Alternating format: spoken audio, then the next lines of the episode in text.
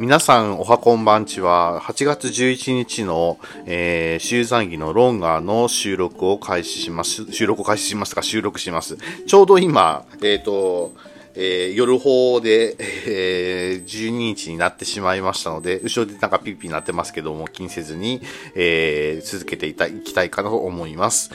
えー、まだ昨日みたいにね、3回撮ってやっとアップができたっていうようにならないようにしたいかなと思います。もうあれは辛かった。本当に辛かった。特に2回目の収録がですね、えっ、ー、と、ゲージがちゃんとあの、カウントしてるのに、えー、3分20秒 ?3 分30秒ぐらいでスパッと切られて、後が全てなかったってことになってたっていうのがですね、もう本当当にショックだったけど、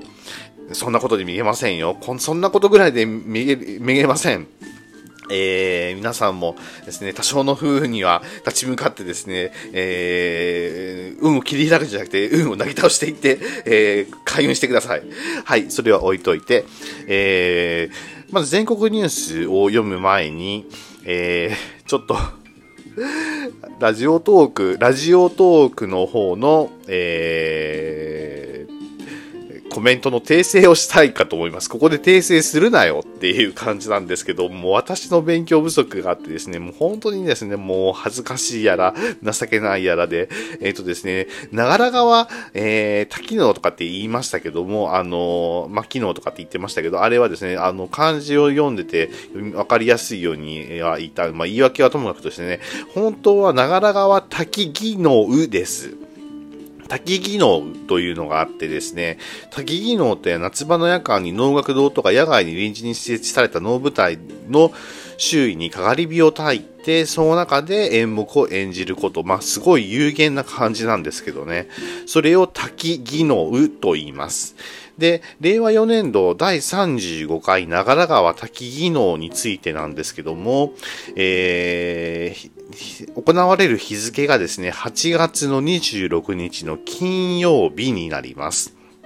はい。で、えー、見たい人、生で見たい人はですね、残念ながら8月8日にですね、申し込みが終了してしまいました。えっ、ー、と、ユースオンラインとかですね、あったらしいんですけど、なんか定員が1300人。の、えー、申し込みだったそうなんですけど、僕も知らなかったんですけども、岐阜県人なら知っとけよとかと思うんですけど、しかも観光関係なら、なおのこと知っとけよと思いますけども、ごめんなさい、知りませんでした。えー、申し込みは終了してしまいましたけども、えー、YouTube ライブの配信をするという、えー、行いますという形になっていますので、YouTube はのライブリンクに関して、URL に関しては、8月中旬にリンクの公開予定をするそうです。はい。えー、ですので、場所がですね、えっ、ー、と、まあ、グランド、岐阜グランドホテルの前ですね、河川敷特別、えー、特設舞台という形でですね、まあ、会場が変更するときは市民会館になりますよっていうふうなんですけど、これ、どこで、えっ、ー、と、河川敷って書いてありますけど、まあ、ほぼ川の上、まあ、川の浅いところに、えー、舞台を作って、焚き木をして、焚き、で、ノーマル、舞う焚き木のですね、これ、見た人が言うには、すっごい有限な感じがするそうです。もう、別世界だそうですね。はい。自分もですね、経験、経験っていうか見てみたいなと思いますけども、えっ、ー、と、残念ながら、えー、今年の申し込みは終了しましたので、生で見たい方は来年ですね、覚えておいて、えー、岐阜の、えー、岐阜市のホームページ、ですね、えー、に、えー、よ、よく参照されたいかなと思います。はい。えー、開催時間は午後6 5時会場、午後6時開演になりますので、まあ、8月の終わり6時、まあちょっと夕暮れが、えー、始ま、まあ夕暮れの時ですね、だと思います。えっ、ー、と、織田信長が、えー、あれですよね、なんか、な、なんだっけ、えっ、ー、と、ノーマウっていうのがありましたけど、えー、さっと出てこない。えっ、とですね、人間50年、下天のうちに比べれば、っていうのがありましたよね。そう、あつ森です。人間50年、下天の血を比べれば夢は幻のごとくなりとかっていうですね、えー、のがありましたので、えー、その関係でも、えー、脳がいいかなと思います。皆さん、脳はお好きですか？僕はですね、脳は好きなんですね。脳や猿学大好きです。昔そんなことなかったんですよ。えっ、ー、と、子供の頃はもう全然わけわかんなかったですし、えっ、ー、と、若い頃なんかは、えー、脳を見ても、まあ、つまんないなって思うんですけど、なんか、あれ、なんか、あの、自分の中での魂というか心が成長した時に、に、あの、好きになる瞬間があるんですよね。あー、はいはいはいっていう感じになります。はい。えー、その瞬間を過ぎると、能や、えー、サレ学、えー、とかですね、が好きなんですけど、あのー僕人形劇だけがどうしてもね生理的に受け付けないところがあって浄瑠璃とかはまだわかんないんです。あれね人間の感情がこもりすぎててダメなのかもしれませんけどでもね好きと嫌いの間昔はあんまり好きではなかったので嫌いっていうどっちかというと分野に入ってたんですけど今になってくると、ね、好きと嫌いの間は揺れ動くような感じになってきてています、まあ、そういう感じでですねあの嫌い昔嫌いだったものをですね避けずにですね今やってみるかなあのまあ、トライしてみるといいかなと思いますちょっと失礼します。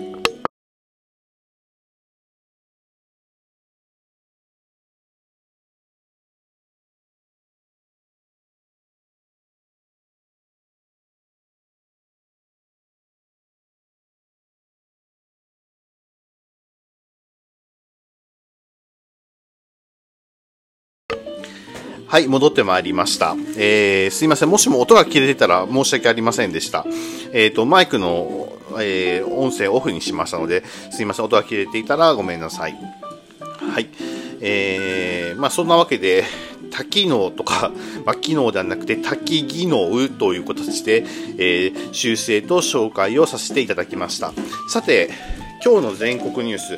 今日はですね、交通事故のニュースが多かったですね。うん。まあちょっと、えっ、ー、と、お盆になってね、心配ごと、心配、皆さんの、皆さんの運転が心配って言ったら失礼ですよね。そうじゃなくてですね、まあ、あの、気をつけて運転をして、えっ、ー、と、移動をしてくださいね、ということですね。はい、えーと、一面からは、えーと、防衛力強化、財源と一体という形で、えー、第二次岸田内改造内閣が、はえーと発足しましたよというのがニュースがあります。まあ、これについては、まあ、何も言うまいとかと思いますね。しっかり働いてくだされば、それでいいのかな。国民の負託に応えることね、答えていただければいいかなと思います。えっ、ー、と、おめでたいニュースがありますね。大谷さん、大谷さん、えー、あのアメリカの大リーグの大谷さんがですね、えー、2桁勝利、えー、2桁弾という形で、えー、ベーブ・ルース以来104年ぶりの快挙を成し遂げたという形でおめでとうございます。素晴らしい。でですね、お谷さんはですね、非常に、あの、実は28歳ってめちゃめちゃ若いんですね。びっくりしました。あれと思って、コメントとか見ててもですね、非常にですね、あのー、しっかりした落ち着いた受け答えでですね、えーと思ってですね、見たんですけど、実は28歳って聞いてですね、わあ、できた人なんだな、この人、と思ってですね、えー、ちょっとびっくりしました。あんまりね、野球のこと知らなかったので、まあ、岩手出身の方なんですね。はい、すごいですね。一郎選手を抜いて単独になったとかっていうのがあったりとか、なんかいろいろあるみたいなんですけども、えー、すごいということでですね、決しておごることなく、邁進していってほしいですね。えー、応援してますよ、谷さん。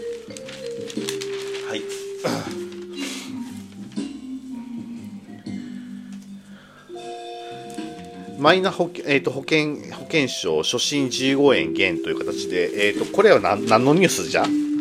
えーとですねまあ、保険証とマイナンバーカードが一体化したマイナ保険証について10月から、えー、患者の初診時の窓口負担を軽くすることを決めたっていうのがありまして、えー、マイナ保険を使う場合は、えー、15円ぐらい減るよっていうのがあるんですけど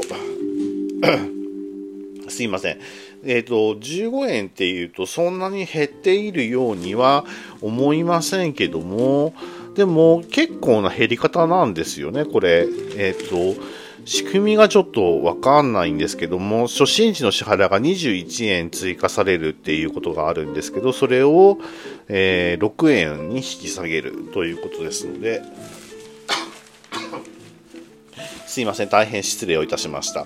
えー、で、従来の保険証を使う場合は、現在の9円から12円に引き上げる。っていう、で、最新時の追加負担は廃止するということですね。ただですね、これもそう、僕も思ってたんですけど、システムを導入してない医療機関ではどうすんの？って言ったら、えー、まあ、これ課題も残るって書いてありますので、解決してないじゃない。でシステムを導入してない医療保険で、マイナ保険ではなくて従来の保険証を使うことになる、なるで区切られてるってことは、えっ、ー、と、引き上げられた方を使うわけですよね。なん、なんだそれはって、だったら、あの、導入に関してですね、助成をするとかですね、そういうのを、あの、運用補助をするとかですね、そういうのをしてくださいというふうですね、厚生省によると、こじゃあごめんなさい、厚労省によると、7月末の時点でシステムを導入、運用している医療機関、薬局とか医療機関や薬局は、全体の26.1%というふうになっているそうなんですけども、その後先後にちょっと気になる一部がありますね。政府は2023年4月から導入を原則義務化して、24年度以降に従来の保険証は廃止を目指す。えー、そうなの？そんなこと知らなかった。まあ、情けないって言われて、そうな、そんなことも知らないのかって言われたら、そんなことも知らなかったんです。びっくりしました、今読んで。え、そうなの従来の保険証は廃止されるわけ？廃止に目指すって書いてあるから、まあ、決定、まあ、半分決定はしてるんでしょうね。半分決定してるけど、できるかどうかはちょっとわかんないって感じなんですけど、そうなのへー。じゃあそれのシステムって出来上がってるのかなとかって思いますけどね。ね、出来上がってないような気がしますけど、できる、できる、できないとかって大丈夫なのか？書類上できていても現実世界ができてなかったらできないんだぞ？と思うんですけど、うーん、なんかちょっとこの霞が関の、まあ、お役人さんたちの悪い癖が出てるような気がしますね。まあ、ちょっと現場に足をお運びになられた方がよろしいかと思われます、その辺は。えっ、ー、と、決して書類を見てですね、判断をするべからずって思いますね。まあ、とある、まあ、誰かさんが言ってましたけども、えー、まあ、書類だけ見て現場を見ないのは官僚の、その時代でも悪い癖なんだよねっていうのをね、ぼそっと言ってた方が見えました。で、本当にそう思います。特に最近思想の敬語が強くなってきましたね。ね、あの、せっかくって言い方変なんですけど、優秀な方たちなんだから、あの、ぜひですね、現場に足を運んでですね、その解決の、解決策とかですね、えっ、ー、とですね、まあその辺、あの、いい、あの、やり方なんかをね、指導していただければね、素晴らしい結果が残せると思うんですよ。ね、書類だけにらめっこしていても、その書類の先にある人の声や人の顔っていうのは、えー、その書類には書かれていませんし、浮かんできませんのでね、ぜひぜひと思います。はい。えー、今日ですね、ちょっとですね、えーまあ、音楽はノーコピーライト。そうそう、これもですね、ラジオトークでですね、コピーライトのあるって言って、ある BGM をとかって言っちゃったら違うんですよ。コピーライトがある BGM 流したらまずいんですよね。そうじゃなくて、あの、僕があの収録している時に使っている音楽はすべて著作権フリーのはずです。えー、そうやって書いてあります。その曲に、曲のジャケットに、ノーコピーライトって書いてあります。はい。なので、えっ、ー、と、あと、まあ、いろんな規約とかもあると思うんですけど、多分クリアしてるはずですので、大丈夫なはずです。はい。えっ、ー、と、ここの場を借りて訂正させていただきます。ラジオトーク。ラジオトークはね、ミスまるけど、本当に申し訳ないって 思うんですけど、どうぞお許し、皆さんお許しください。申し訳ございません。勉強不足と、あの、とちりがね、あの、口の、あの、周りが悪くて申し訳がない、誤解を与えるような表現ばかりして申し訳がございません。ロンガーの方で、本当に深く深くお詫びをして、えー、提出させていただきます。申し訳ございませんでした。はい。はい。それでは、えー、小児学会で、えー、5歳から17歳ワクチン、ワクチン推奨第7波重症重症増で見解というのがあって、それは第7波ですね。これだけ、感染が広がってですね、えーとですね、まあ、重症化事例とかっていうものが増えてこればですね、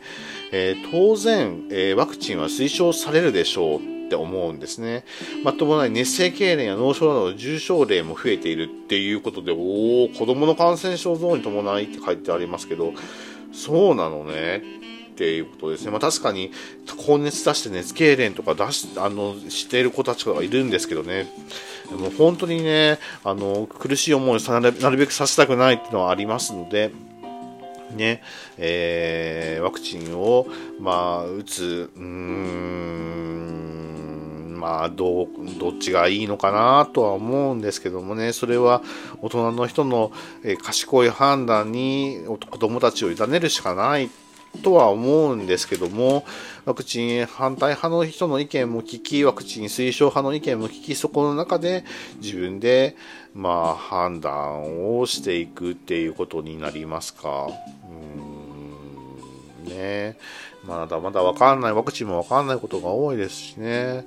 えー、でもまあ、打つ、打たないよりは打った方がいいようなこともあるし、ちょっとそこのところはわかんないです。その辺は、あの、ご自分のね、周りの人に意見を聞いてみるのも一つの手なんじゃないかなっていうふうには思います。はい。国際面です。えー、機密引き渡さず捜索、FBI、えー、10箱分文書押収、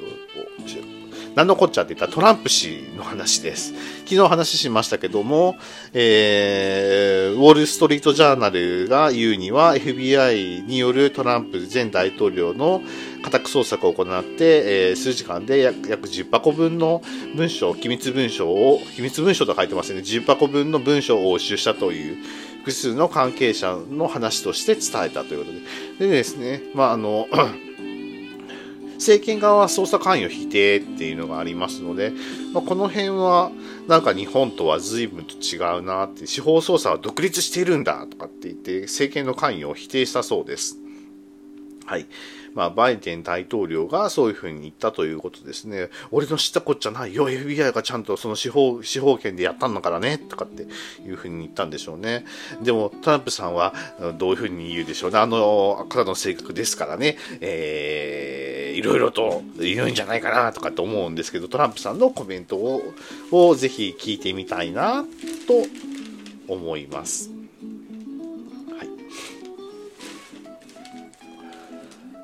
その他、中国軍が演習終了、台湾周辺の演習が終了したそうです。はあ、まあ何もね、事故とかが起きず、事故、事件が起きずに終わってよかったなと思います。まあ平和に行きましょう、皆さんね。はい。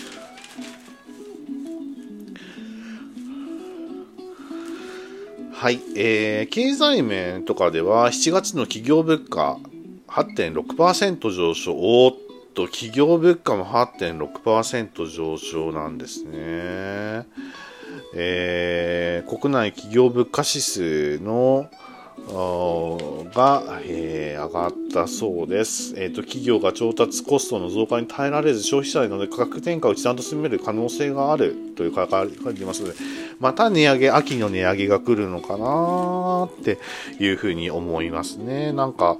うーん、値上げ値上げするんだけど、その上がった分のお金ってどこ行くのって思いますね。まあ、チーズはどこ行ったみたいな話じゃないんですけど、うーん、なんか偏りがありますよね。自分たちのお金がどうやって流れていくのか、きちんと詳細にあの検討するのも悪くないかなと思うんですけどね。はい。それに伴って、米7月物価8.5%上昇。こっちも、あの はい、ごめんなさい。失礼しました。えーワシントンの、えー、ワシントン共同の話で、ガソリンや中古車などの値下がりを受けて、全体の伸び率は鈍化依然として低高水準ではあるが、40年ぶりの記録的な物価高騰が、えー、近くピークを超える可能性もあるということだそうです。ね。まあ、はあってため息しか出てませんね。なんかね、あのまあ、世界はね、順調にまあ好景気だったと思うんですよ。日本だけがですね、あの、低浮上というかですね、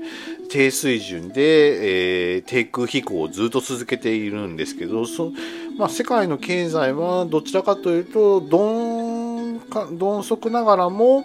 まあ、上向いてたっていう感じだと思うんですよね。その点、日本がなぜ、えー、景気が回復しないか、どうして、えー、そんな風になってるか、なぜみんながお金を使わないのか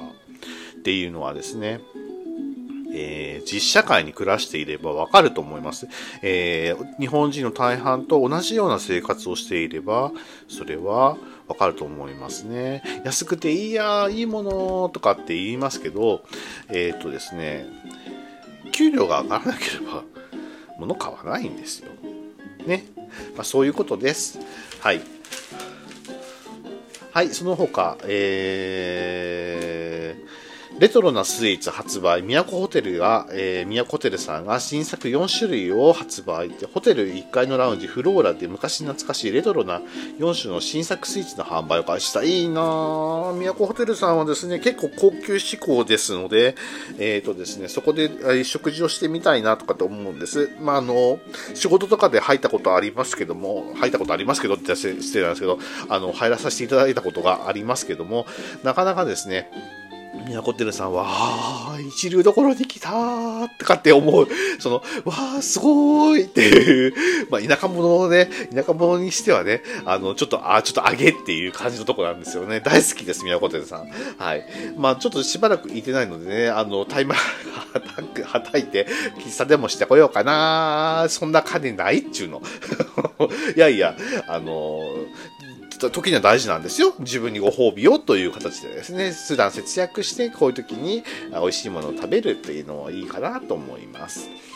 電産システム増収、えーまあ、岐阜県の電産システムホールディングスが、えー、発表したっていう、電産っていうのはですね、まあ、コンピューター関係とか IT 関係をのあの岐阜県をですね、一気に担っている、えー、企業の一つでもあります。まあ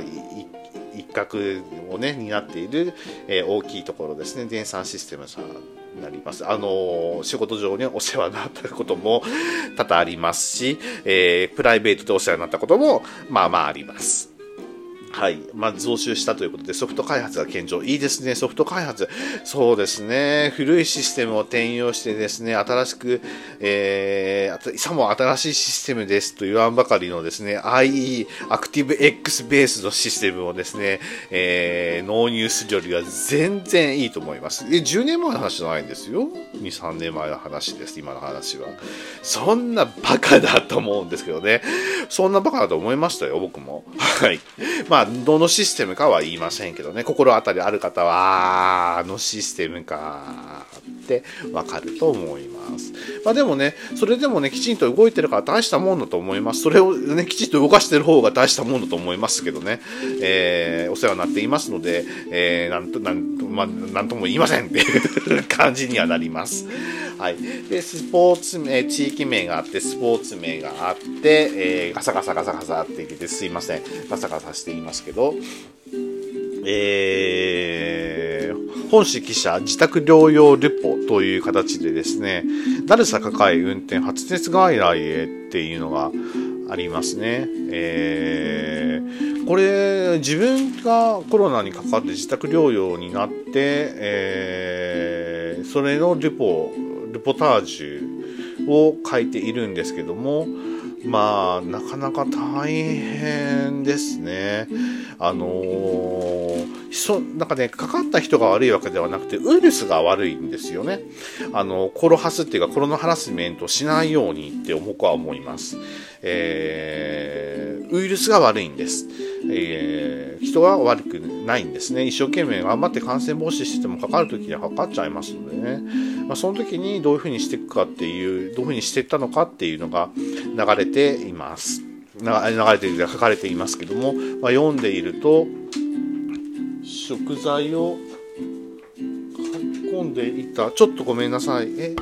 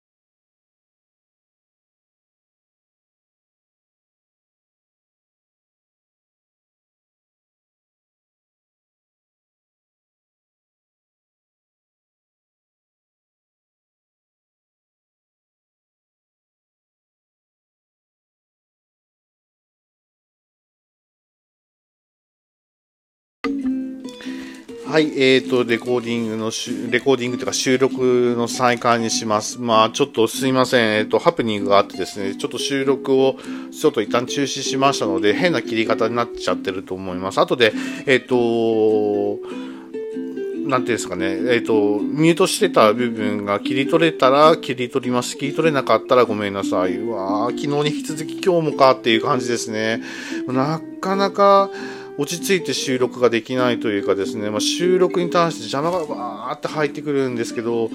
これなんだろうなとかと思うんですけど、まあ、自分でね、あの、押しのけて頑張ればいいんだよって言ってるんですから頑張ります。えー、えっと、本市自宅療養ルポ、本市記者自宅療養ルポっていう話でですね、えー、っとですね、話がありましたので、えーはい、えー、まあ、食材を買い込んでいたのが不幸中の幸いだったというのでがあって発熱があったため最初の頃はゼリーを1つ食べるだけで精一杯だった。で解熱剤を飲み眠り続けたよっていうのがあって回復すると冷凍食品のパスタやドリアを作って食べたとかっていうふうに、えー、あったりとかしてですね非常にですね大変な思いをしたんだよってで本当にですねこういう方をサポサポートできるようなね体制づくりをね引き続きしたいしてほしいなと思うんですけどなかなかね関係者の方も精一杯だと思いますのでできる限りのって思うんですけどまあねうん明日は我が身と思って、えー、話を読まさせていただこうかなと思います。はい。えーと、自宅検査明日指導という形で岐阜県の、えー、陽性陽性者登録センターが運用を開始するということですね。はい。えーと、県岐阜県陽性者登録センター利用の流れがあっても発熱などの症状が確認されたっていうことがあったら、まあ、県内、岐阜県に在住していて40歳未満で基礎疾患がなくて BMI が30万未満で妊娠していないっていう条件がつくそうです。結構あの厳しい条件ですね、えー、厳しい条件がついて、えーと、検査キット受付フォームで申請をするそうです。で、えーと、宅配で届いた抗原検査キットで自ら検査を行って、えーと、陰性の場合だったら感染防止策を徹底しながらの生活を要請という形で、まあ、陰性だったらまあそのまま問題なくていうですね陽性の場合だったら、えー、本人確認書類と検査キットの写真を撮影して医師による確定診断の受付フォームで申請して、えー、で、えー、ショートメッセージで、えー、療養の案内や体調悪化時のサポートセンターの連絡先などが、え、通知されるよということだそうです。はい。これでもね、だいぶね、若い人の、あのまあ、自分でできることはしようよっていう感じでですね、えー、できればいいかなと思うんですけどね。まあ、えっ、ー、と、コロナ早く収まることを祈っています。はい。えーその他は、まあ、ちょっと悲しいニュースがたくさんいっぱいありますのでね、えー、まあ、ちょっと省略しようかなと思いました。えー、ここまでで29分だけどちょっとカットするしてる部分があると思うのでもしかしたら27、8分になるのかな？になります。はいえー、なかなかね、人間は不運とかですね、思いもよらないことに見舞われるとですね、ガクンって落ち込んだりするんですけど、まあ、しょうがないですよね。悪気がない部分もありますので、もうしょうがないなとかと思うんですけど、もう、いや、文句言いただって仕方がない。えっと、前向きに考えて、えー、取り組んでいきましょう。えっ、と、こんだけ収録していればいろんなことあります。えー、勉強にもなることありますのでね、え自分がアプリの使い方を覚えて、えその部分をカットするのに何かすればいいかなとかと思ってます。今日はですね、えー、ラジオトークの方でも言いましたけども、えー、ラジオトークの方でも言いましたけど、今日、えっ、ー、と、スピーカーをちょっと変えました。今、えっ、ー、と、今までですね、ソニーの丸い、あのー、球体のスピーカーを使ってたんですけど、今回は円筒形のスピーカー、中華、中華製になりますけども、あその使っています。えっ、ー、と、重低音が響いて僕は好きなんですけどね。はい、その、えー、スピーカーでやって、収録してるので、もしも聞きづらいことがあったらごめんなさいっていう感じになります。はい。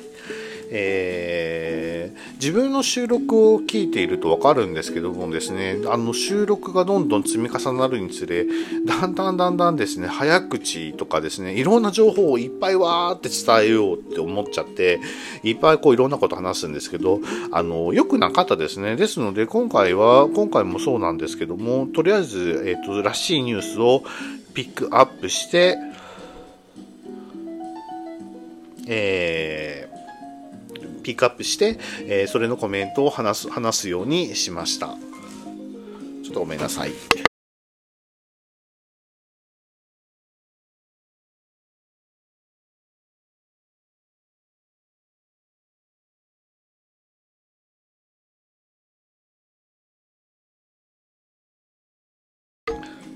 はい、戻ってまいりました。えっ、ー、と、カットができるようにね、えー、なんかあったらカットができるように、ちょっと自分の腕を磨いてみます。えー、ごめんなさい。で、えっ、ー、とですね、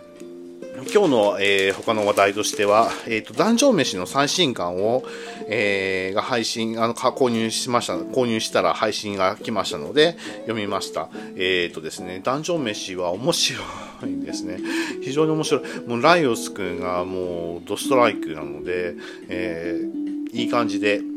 飲ませていただいたけど、えっ、ー、とですね、今回の、えっ、ー、と、缶のは、ネタバレはしませんけど、ライオス君大活躍です。はい。えー、非常に良かったですね。えっ、と、皆さん読んでない人が見たら、ダンジョン飯っていうコミックを読んでみてください。面白いと思います。読んでいる方は、最新刊出ましたよ。ぜひ入手してくださいね。って思います。はい、そんな感じで、えー、時間は過ぎていきましたが、皆さんはお盆休みはどう過ごされるんでしょうか。えー、お休みの方がね、あればね、日頃の忙しさから離れてゆっくり休めるといいですね。えー、ご家族がある方はいい思い出が作れたらいいいいかなと思います。はい、えー、仕事の方は頑張って仕事しましょう。僕も、はい、仕事です。頑張りましょう。はい、そんな感じでですね、えー、それ、それぞれの、それぞれの道が ありますね。はい。えー、大変だけども、頑張っていきましょう。はい。えっ、ー、と、前向きに頑張ります。はい。えっ、ー、と、途中でわちゃわちゃわちゃしたの申し訳ございませんでした。こういうことも、やっぱりね、えっ、ー、と、あります。あります。しょうがないです。はい。はい。えっ、ー、と、長良川滝技能。ね、えー、ライブ配信見れたらいいなーってちょっと思ってますけどね、えー、多分仕事なんだろうなーとかで思いながら、えー、そんな感じだけど、でもそんなね、悪い方に考えずに、もしも時間が空いたら見ようかなと思っています。え、皆さんもですね、何か面白い動画とかですね、え、コミックがあったら、ぜひですね、え、自分で発信するっていうことをね、えしてみてください。非常に面白い。それがね、ブログだったりしてもいいんですよ。僕もブログの方持ってますし、ツイッターも持ってますし、フェイスブックも持ってます。たくさん持ってますよね。えいろんなもの持ってるんですので、持ってますので、えっ、と、今は、ポッドキャストで発信することにハマっています。昔からね、ポッドキャストやりたいなと思ってたので、えー、ラジオトークといういいアプリに出会って、で、アンカーというアプリに出会って、えー、こうやって配信ができることがね、とっても幸せです。えー、よかったなとかって思って、えっ、ー、と、今、皆さんにお届けをしています。皆さんもですね、それぞれの得意分野があると思うんです。あ、そう、それで思い出した。そうなんですよ。えっ、ー、と、この配信をする直前までですね、えっ、ー、と、この LINE でですね、えっ、と、大阪の男性の魔女って言い方が、言い方でいいのかな？ちょっと名前を出していいよという許可もらってませんので、大阪の男性の魔女というふうに言いますけど、の方と話をしてたんですけどね、やっぱりなんかいろいろ家が、家でもあったらしくてね。でもそれでもね、あのー、落ち込んでなくて普通に会話してくれたで、おすごいな、なんかこんなことがあったんだよとかっていうふうに、あのー、メッセージが入った時に、そんな風に見えなかったすごいねってって思いました。いろんなことをこの方とは話をしているのでですね、夢の対談の会がね、スペシャル会がね、できることをね、ずっと考えています。ちょっと一つ目標ができましたっていう感じになりますよね。はい。まあ、この方、いろんなことに精通してらっしゃるので、えー、そうそう、あの、占いのね、記事も書かれてるんですよね。あの、すごいなって思います。えー、実く言う僕もたしなんでた頃は、えー、若い頃、まあ、もう随分昔になりますけども、えーラジオ、電波の方のラジオね、に出たことがありましたりとか、まあね、そんなことがあったりとかしましたけどもね、えー、まあ、今はこうやってポッドキャストで配信をしています。その、あの、魔女に励まされて、えー、今、ポッドキャストの配信してるんですけどね、えーね、えー、美味しそうな話をしたりとか、えー、もしたりとかですね、えっ、ー、と、日本の神話について語ったりとかして、えー、る大阪の魔女さん、いつもありがとうございます。この場を借りてお礼を言わさせていただきます。ありがとうございます。あなたのおかげで僕は、えー、毎日が楽しいです。っていうことですね。えっ、ー、と、聞いてくださる皆様のおかげでもありますのでね、聞いてくださる皆様にもありがとうございます。と、お礼を言いたいかなと思います。さて、それでは、今日はこれくらいの配信にしたいと思います。えー、30分ちょっとですけども、お付き合いありがとうございました。えー、皆さん良い一日になりますように、今日も明日も良い一日でありますように。それではお耳を拝借いたしました。ではではでは、皆さん失礼をいたします。